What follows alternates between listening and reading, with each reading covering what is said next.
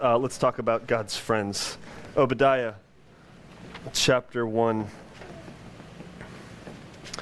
We're going to read verses 15 through 21 this morning.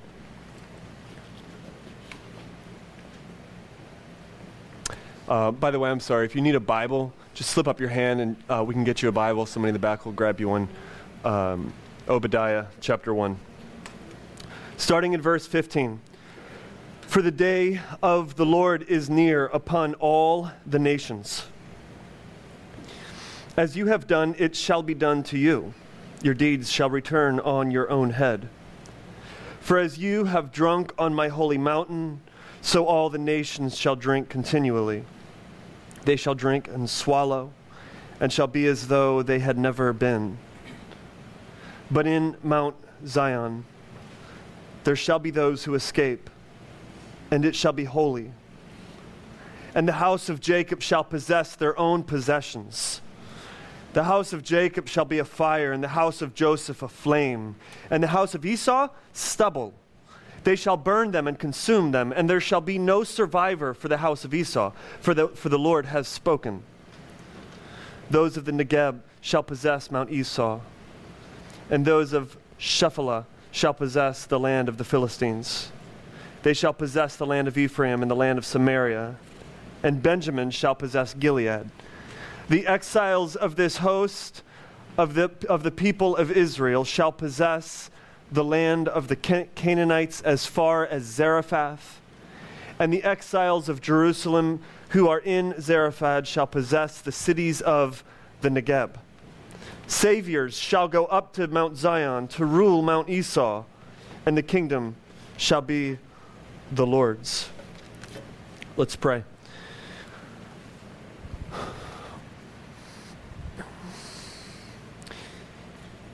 Father, we,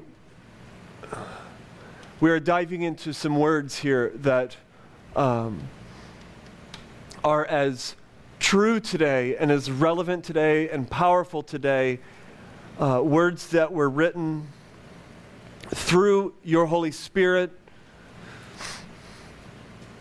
through the servant, your servant uh, Obadiah.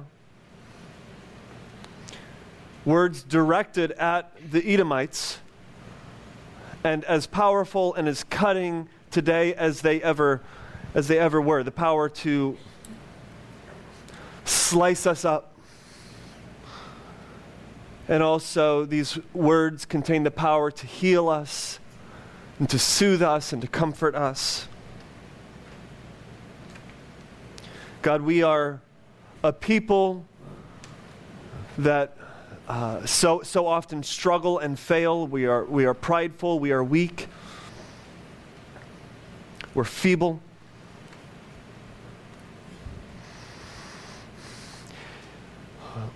Yet, what we realize this morning, and the fact uh, that we are celebrating this morning, is that we are made your friends, not by the work that we do, but the work that Christ has done for us on our behalf, for by grace we are saved.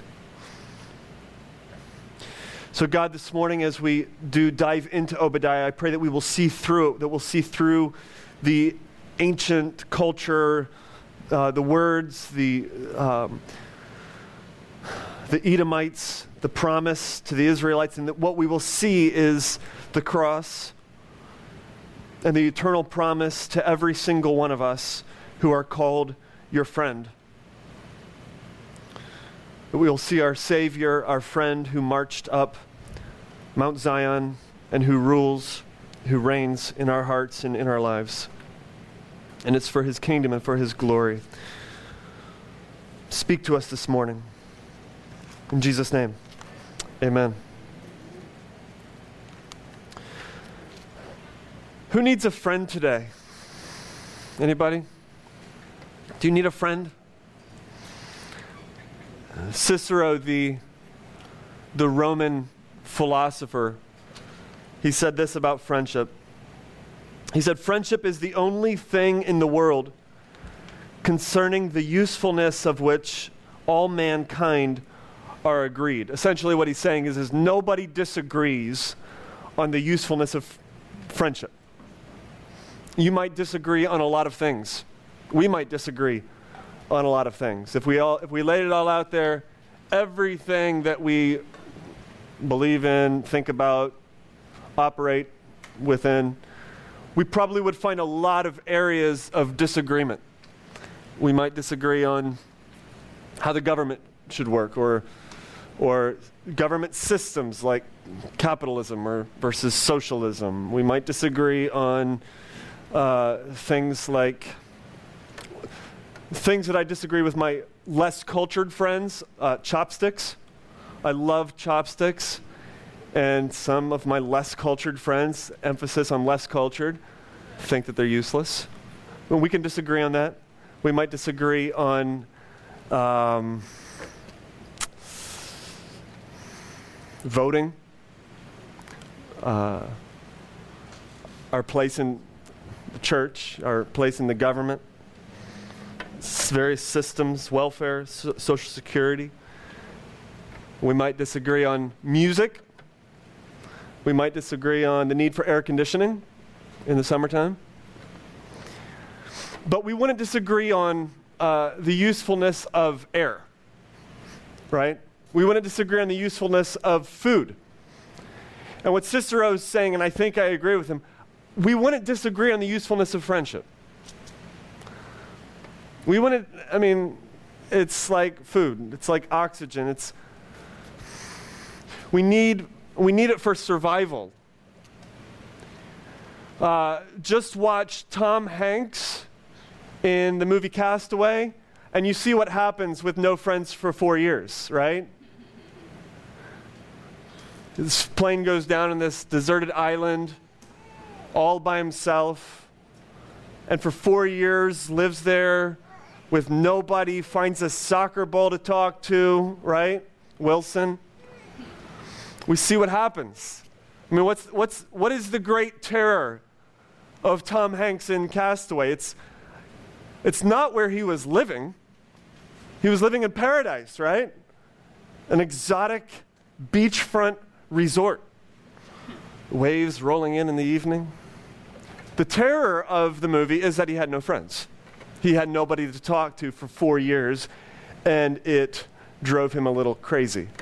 And then his soccer ball turns against him, right? Leaves him. Wilson! I can't do it. Whoever is happy in this life, whoever is happy has friends. And the same goes, this is what I want you to understand the same goes for the next life, the same goes for the next world. Whoever is happy in the world that is to come has to have a friend there, a friend that will take them there, a friend that goes beyond what we can see, touch, and feel right now, a friend that goes beyond this world.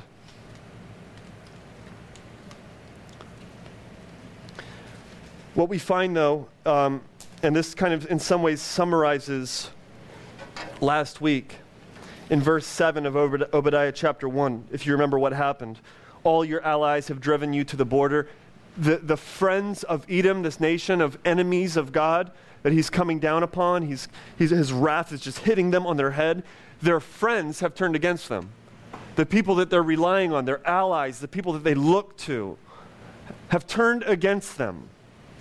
And this is what we find with, with human friendships often is they are fickle. Human, I mean, let's just be honest. Let's just say it like it is. Human friendships are rather fickle. If you put your complete trust into your friends, like complete trust, often what you find is that you've trusted a robber and they run away with it. If, if you lean into with all of your weight into your, your friends, everything that you are, everything that you have, you completely re- lean into them, what you find is a wall that is quickly falling down. If you completely rely on them, you, you rest on your friends, 100% you find that you're laying on a bed of thorns.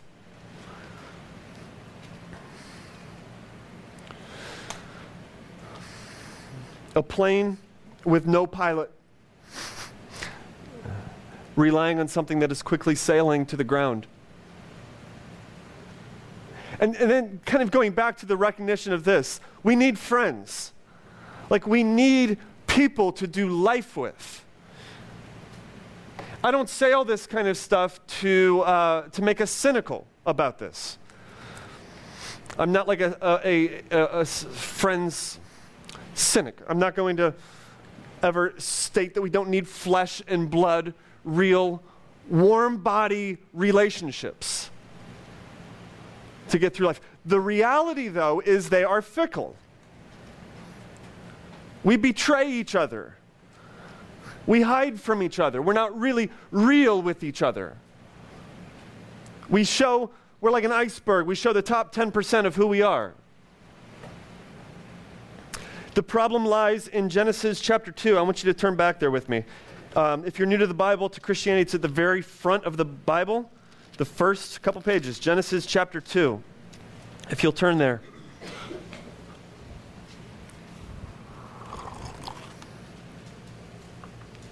Verse 15. The Lord God took the man and put him in the Garden of Eden to work it and keep it. And the Lord God commanded the man, saying, You may surely eat of every tree of the garden, but of the tree of the knowledge of good and evil you shall not eat, for in that day that you eat it, eat of it, you shall surely die. Now, what's going to happen if he eats of the tree? You weren't listening? oh, some of you were. He shall surely die. Okay. Verse 18 Then the Lord God said, It is not good that the man should be alone. I will make him a helper fit for him. So here's God, creation, Boom, boom, boom. Good, good, good, good, good. Whoa, this is not good. Man should not live alone. I will give him someone else to do life with. And then what we see is God creates Eve, and it's the, it's this, the first marriage, man and woman. And the crazy thing is that man and woman can create more people. It's, it's fascinating. And so now a people come out of this. People of, of which every one you might say it's not good that they're alone. Now, whether that means marriage, we're going to talk about marriage in a couple weeks in our Ephesians series, or whether that means just intimate companionship with friends. We need people to do life with. We were created to live in complete, absolute, 100% communion with first the Father, and secondly, with each other. That's the way we were created to live. That's like, if, if you can say, what is the most natural way to live? That's the most natural way to live in complete communion with God and complete 100% communion with one another. Now, here's the problem.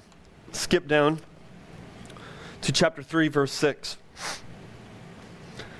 So when the woman saw that the tree was good for food, and that it was a delight to the eyes, and that the tree was, de- was to be desired to make one wise, she took of its fruit and ate, and gave some to her husband who was with her, and he ate.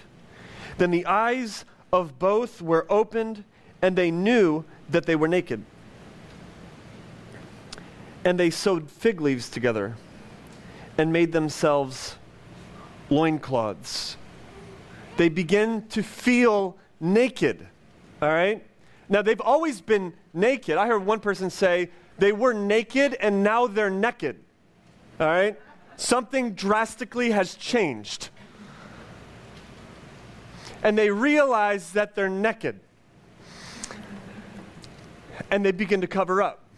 They begin to hide from each other. And then what happens? Verse 8 and they heard the sound of the Lord God, who, by the way, they've enjoyed 100% sweet communion with. They heard the Lord, the sound of the Lord God walking in the garden in the cool of the day, and the man and his wife hid themselves from the presence of the Lord God among the trees of the garden. They hid. Like all of a sudden, everything changed and we broke. Like, this is the way we were supposed to live. We broke away from that, and now we are living in a different kind of perverted life where we no longer have sweet 100% communion with each other, and we no longer have sweet 100% communion with our Father God. Then we read on, chapter 4, verse 1. Now Adam knew his wife Eve in the biblical sense, and she conceived and bore Cain. Verse 8, skip down. Cain spoke to Abel, his brother, and when they were in the field, Cain rose up against his brother and killed him. You see where this is going? Complete communion, oneness, relationships broken from that fall, sin, killing each other. We can't rely on each other, we can't trust each other. A disconnect with God. And then we, then we can, from there, read the rest of the Bible. And we see the story of humanity as it's played out in the pages of Scripture, in the pages of history, and in the pages of your life. We see this all around us brokenness, broken relationships with each other, which is simply indicative of the deeper relationship that has been broken, and that is the relationship with God. And we have to know that. We have to know that repairing our relationships with each other, being a good friend, begins when we understand our relationship with God. But how can we repair that? Because you see, man, humanity does not want to be a friend with God. There's nobody out there who who wants to be a friend with God and God's just, no, you're not my friend. Like, we're, we're hiding, we're, we're running from this guy, God. We don't want to be his friend. We're trying to get away. And then um, occasionally throughout the scriptures, we see God's justice just begin to pour out on the heads of individuals. So, um, going back, Adam and Eve ate. What was supposed to happen to them? They were supposed to die, all right? God relented of, of just smacking them, smashing them in that moment.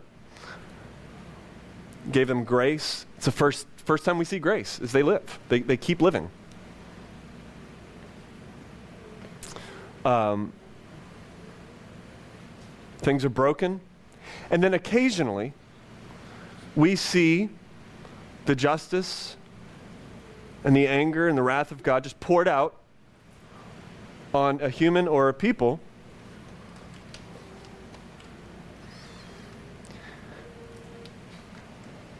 Obadiah chapter 1, verse 15.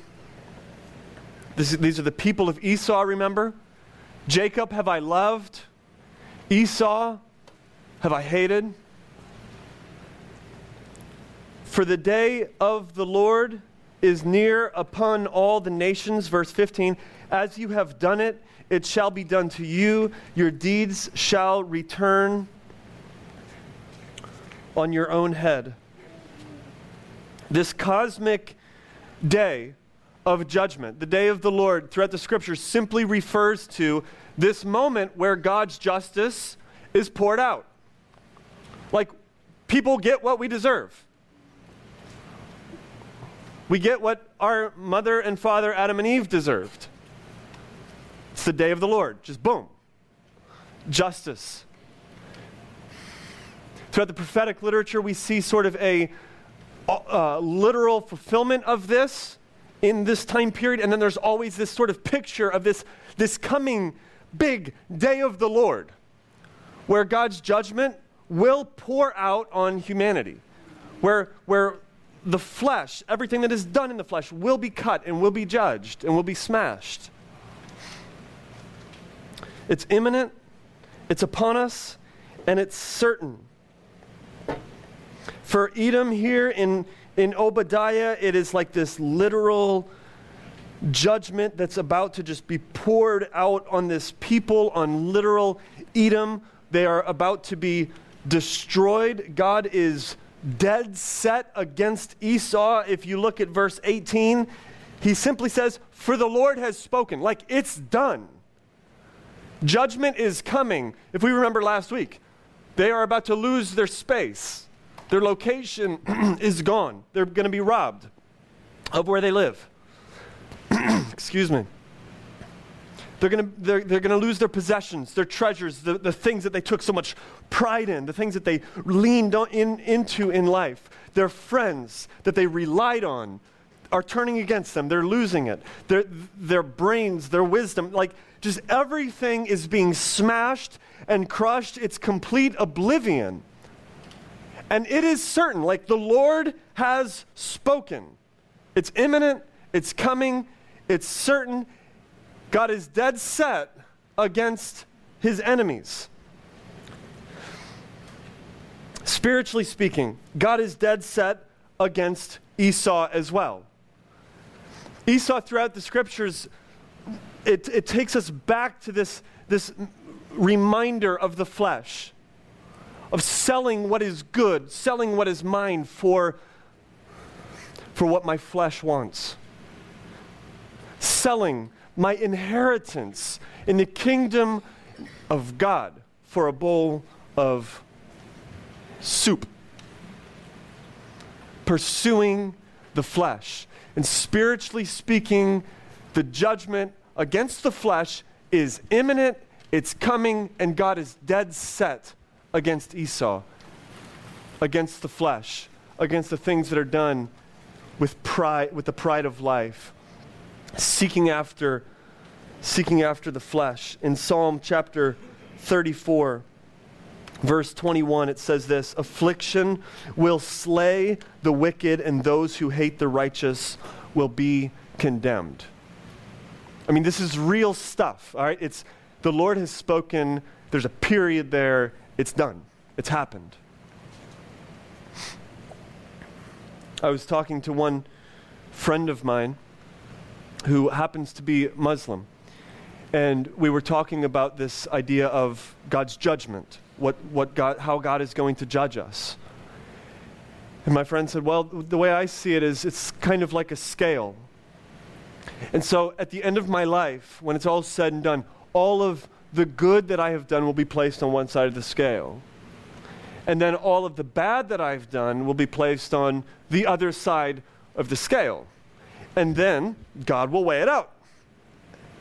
And we'll see. And if it leans toward the bad, then I am God's enemy.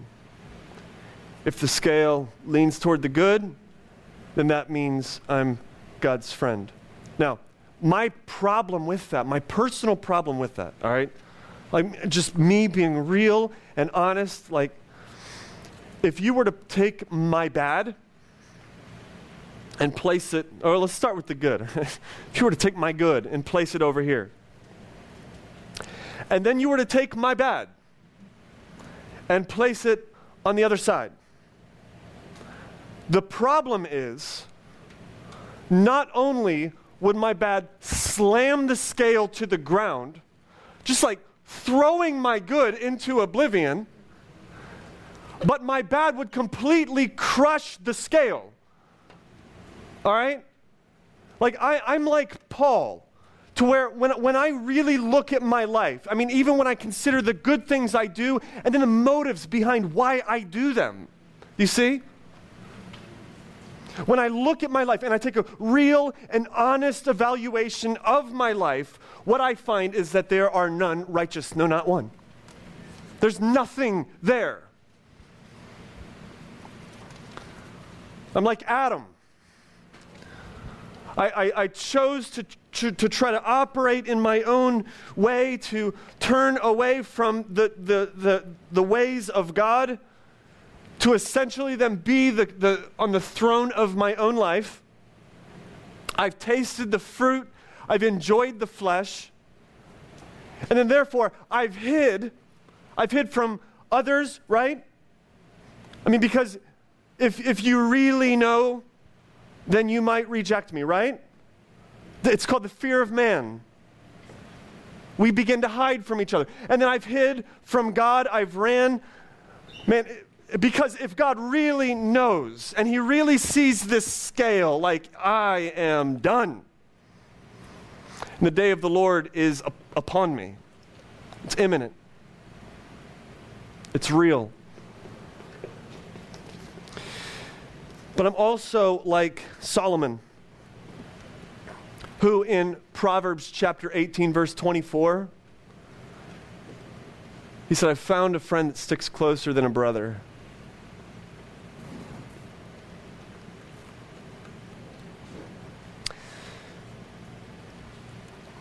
This is why we, as the people of God, as the children of God, get excited when we read verses like Obadiah chapter 1, verse 17. This is why we, as the people of God, find this line so encouraging. Because remember, if we really look at the scale, we are damned. Like it's done. It's over. Verse 17. But in Mount Zion there shall be those who escape. But in Mount Zion there shall be those who escape. And at this point, like everything in me, when I when I think about this and I'm reading this, like everything in me wants to say yes. In Mount Zion, there will be those who escape.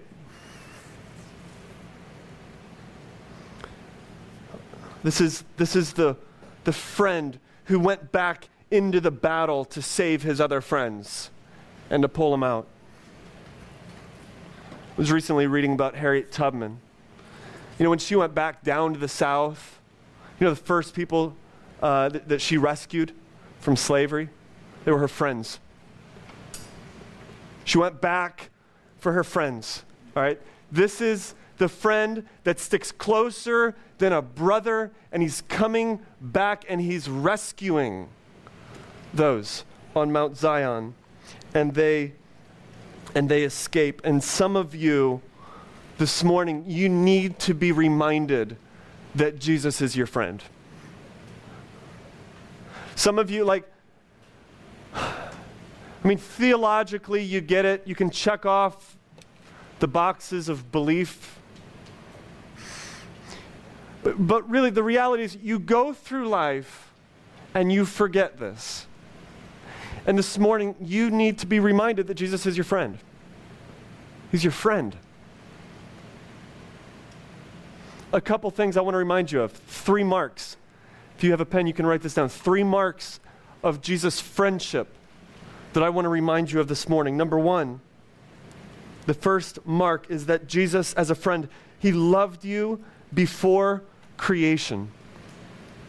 Ephesians 1 4 says, He chose us in Him before the foundation of the world, that we should be holy and blameless before Him in love. He loved you before creation, like before the flowers, for the first time in history, opened up to the sun.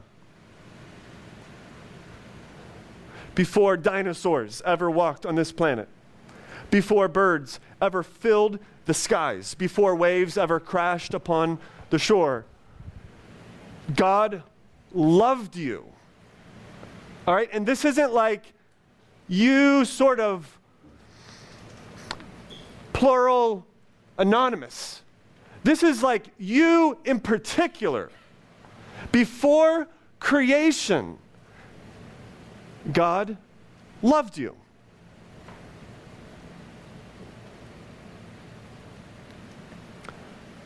And also, by the way, He chose you. He chose you to be His friend, and He made you as a friend. Second mark, He chose you to be His friend. I don't know if any of you are like me, but at some point in life, we've, there's been somebody that we've been trying to be friends with, and they just won't be our friend. Amen. I remember when I went to college, I was like lonely. I had, I started dating my wife, but outside of my girlfriend, I, and my brother actually was there too. But I just wanted some other friends, you know? And so there was this one dude that I was trying to hang out with. He was on our basketball team, and he was a local to the area. So that means he had 50 friends from high school that he's still hanging out with, right? And so I would try to be his friend and try to go to things and hang out, and it just wasn't happening. I remember thinking, like, I felt like an idiot. It's like, I really want to be friends with this guy. And he won't be my friend. I remember telling that to Jess. She was like, chill out. you're getting weird. But here's the reality. This is, I mean, you guys got to understand this this morning. You didn't seek him out. God isn't that friend that you were running after trying to be friends with. And then he finally turns around and relents and is like, all right, whatever. Come on. Come on along. Hop in the car. Let's go hang out. No, like before you were born, before your mom and dad was born, oh, before creation, he chose you in particular to be his friend. Everybody say, wow. That's huge. God chose you to be his friend, and then he made you into his friend. He conformed you into the likeness of his son so that you can be his friend. Like he fixed you up so you could now even have the desire to not hide from him anymore. And so you can love him and be friends with him. Wow.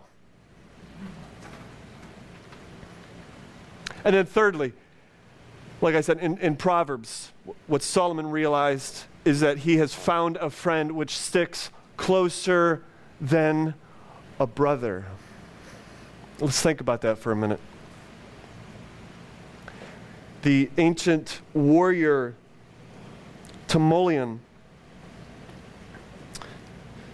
after his brother was slain on the battlefield, enemy all around, arrows flying, and he stands there, all right, his brother is dead.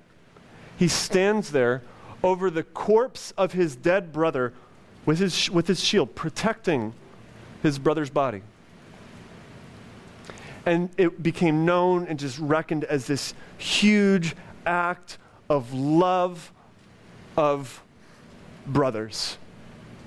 That he would brave the attack of an enemy, the arrows of an enemy, and stand there and protect his brother's corpse. So his brother's corpse wouldn't be offended by the enemy. Like, I don't know if you guys know many brothers, but brothers love each other. Like, brothers, as much as we fight and knock each other out, sometimes literally, we stand next to each other in battle.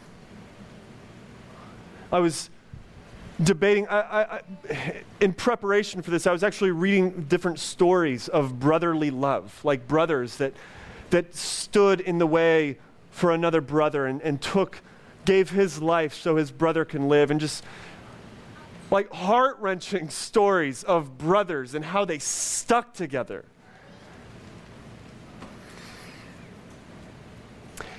And here's what I was debating Do I even tell one of these stories? Because what I don't want you to go out, and I decided not to, by the way, because I don't want you to walk out of here with your heart wrenched by the story of two human brothers. As heart wrenching and, and as beautiful as these stories are. I want you to walk out of here with your heart wrenched with the story of a friend that sticks closer to you than a brother. I want your heart to be wrenched with Christ this morning. For you to walk out of here realizing, like, the, the, the, whoever it is that sticks as close to you in your life, maybe it's your, your sister, your brother, your spouse, your, Jesus is closer. He will stick closer than that person will.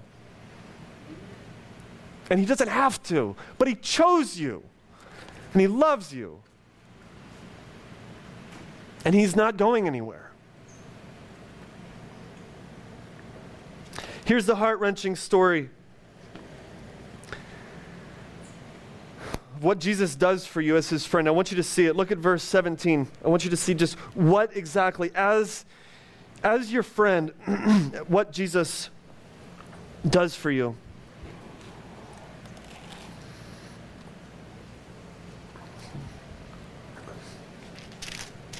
Obadiah chapter 1, verse 17. But in Mount Zion, there shall be those who escape. And look at the next line.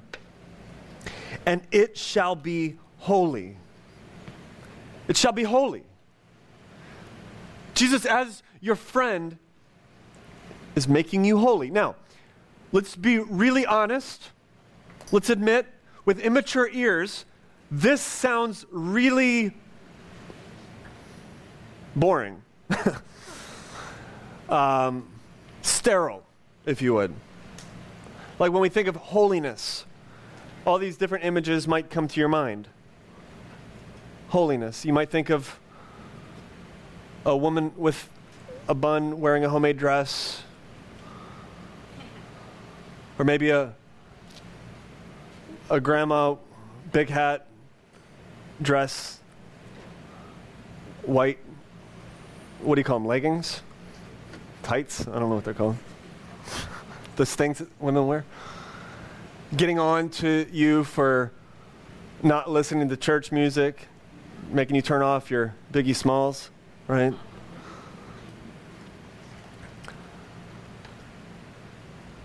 But when, when we really like take an honest evaluation of life, wh- wh- I mean, when we honestly just look around when we watch the news, when we read the newspaper, we look at our neighborhoods.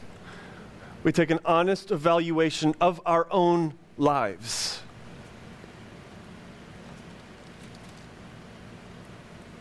And then we read, but those in Mount Zion are rescued, and it will be holy? It's exciting. This, I mean, this is, this is not for those who have it all together. This is for those who know the reality of life, of this world. You know the reality and the consequences and the end result of sin. And you read this. Those in Mount Zion will be rescued, and it shall be holy. This is for the young girl who is prostituted by her mother for rent money.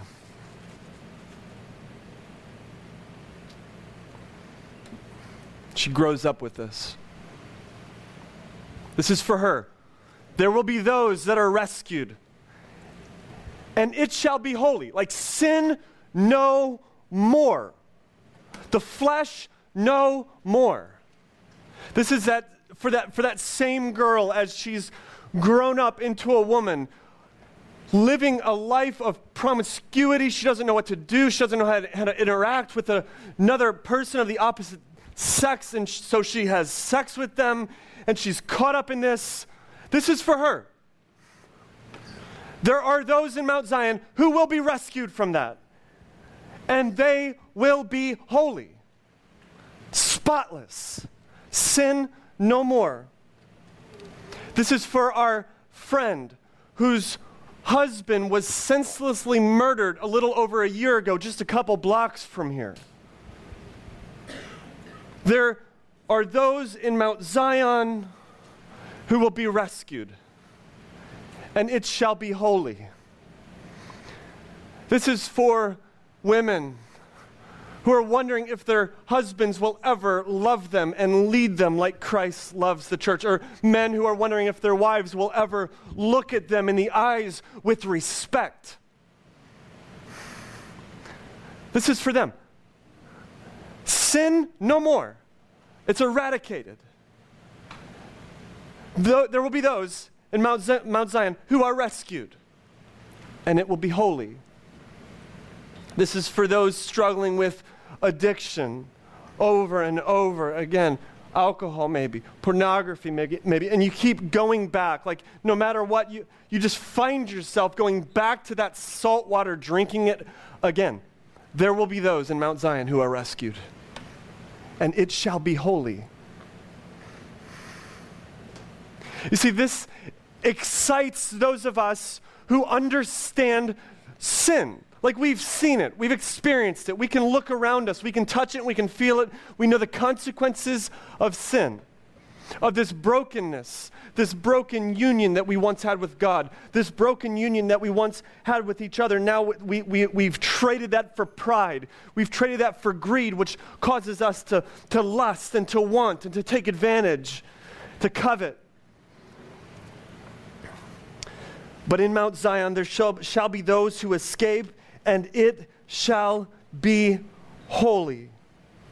I want you to understand the freedom that Jesus, Jesus brings his friends. He makes them holy. Secondly, look at the next line. And the house of Jacob shall possess their own possessions. Now remember, this is written within the ancient world to a context to a people who have just had their stuff plundered. They've just lost it. Essentially, what this is saying to us today is greed will be no more. Coveting will be no more. And then this much deeper much more real and spiritual reality for those who are the friends of God. Your possessions will be your possessions. And do you realize what your possessions are as a friend of God? From the Father, you have been given communion, relationship, unity. You've been given Christ and everything within Christ's inheritance. Everything that's coming to Him. You've been given the Holy Spirit, this down payment, this seal of your salvation, of your inheritance. We're starting a series in three weeks called Rich out of Ephesians. That's what it's all about. Do you realize how much you have as a friend of God? Jesus makes his friends holy. His friends keep their own possessions. And then, as we read the rest of Obadiah, the last couple verses here, what we discover is the, the enemy is, yes, obliterated. The flesh is completely cut off, it's done away with, and everything shall be the Lord's. Everything shall be the Lord's. You're living in a kingdom where you look around and you, you, you see how pride works itself out within your kingdom. You see how people betray each other because of pride, how people turn their backs on each other because of pride. You see how greed plays itself out in your kingdom, how people lust, covet what's not theirs, take what's not theirs. And in this kingdom, what you find is that there's this evil emperor sitting on the throne.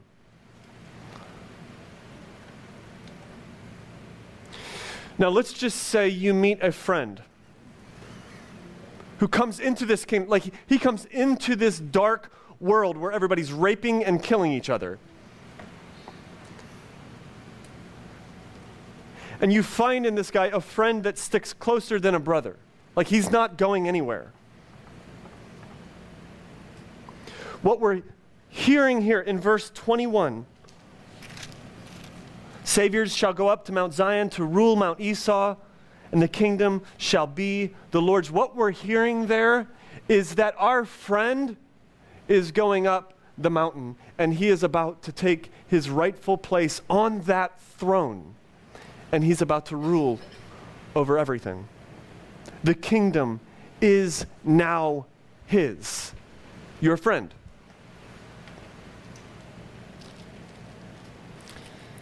And then we see in Revelation 21 I saw him, the Lamb which was slain, this Lamb which was led to the slaughter. And for our sins he was crushed. I see this Lamb sitting on the throne. And from his mouth I hear the words Behold, I make everything new. Is Jesus your friend this morning? Is he your friend? Is he sitting on the throne of your hearts this morning? Psalm 34, going back to that, it, it, verse 21 says, Affliction will slay the wicked, and those who hate the righteous will be condemned. But verse 22, the very next verse, it says, The Lord redeems the life of his servants. None of those, everybody say, none of those, none of those who take refuge in him will be condemned. So, like, day of the Lord is coming, God's judgment is coming, it's imminent, it's happened, it's here. The enemies will be crushed, and oh, by the way, none of those who take refuge in him will be condemned. None of those who look to him, who say, My refuge is no longer in my flesh. My refuge is no longer in the world, in the things of the world. My refuge is completely in my friend. And none of those who take refuge in him will be condemned. You see, there is not a person out there who wants to be God's friend and God just simply turns his back on. Doesn't exist. Anyone who calls on the name of the Lord will be saved. Take refuge in your friend this morning.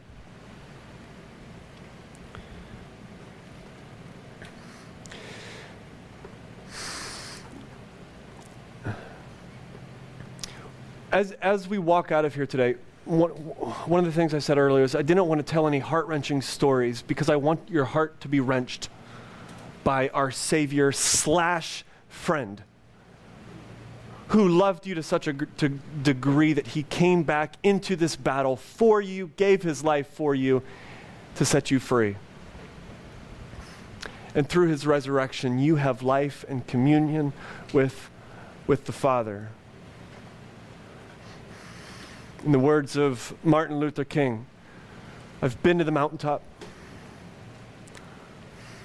I've looked over the edge and I've seen the other side. Do you guys realize what we have coming for us as friends of God is a very, very good thing? Let your heart be just enraptured, caught up, cut healed, wrenched this morning by Jesus Christ, our Savior and friend. In Mount Zion, there will be those who escape, and they are his friends. Let's pray.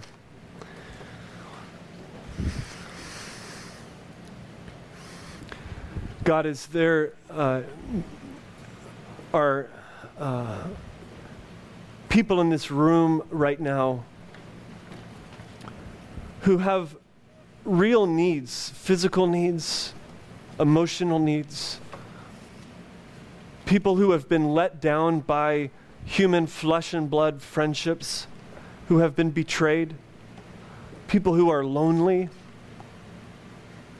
God, is there are people in this room who are finding their life source in flesh and blood relationships? They're finding their happiness in the things underneath the sun, in the things that this world has to offer in the pride of life, in simply enjoying the flesh.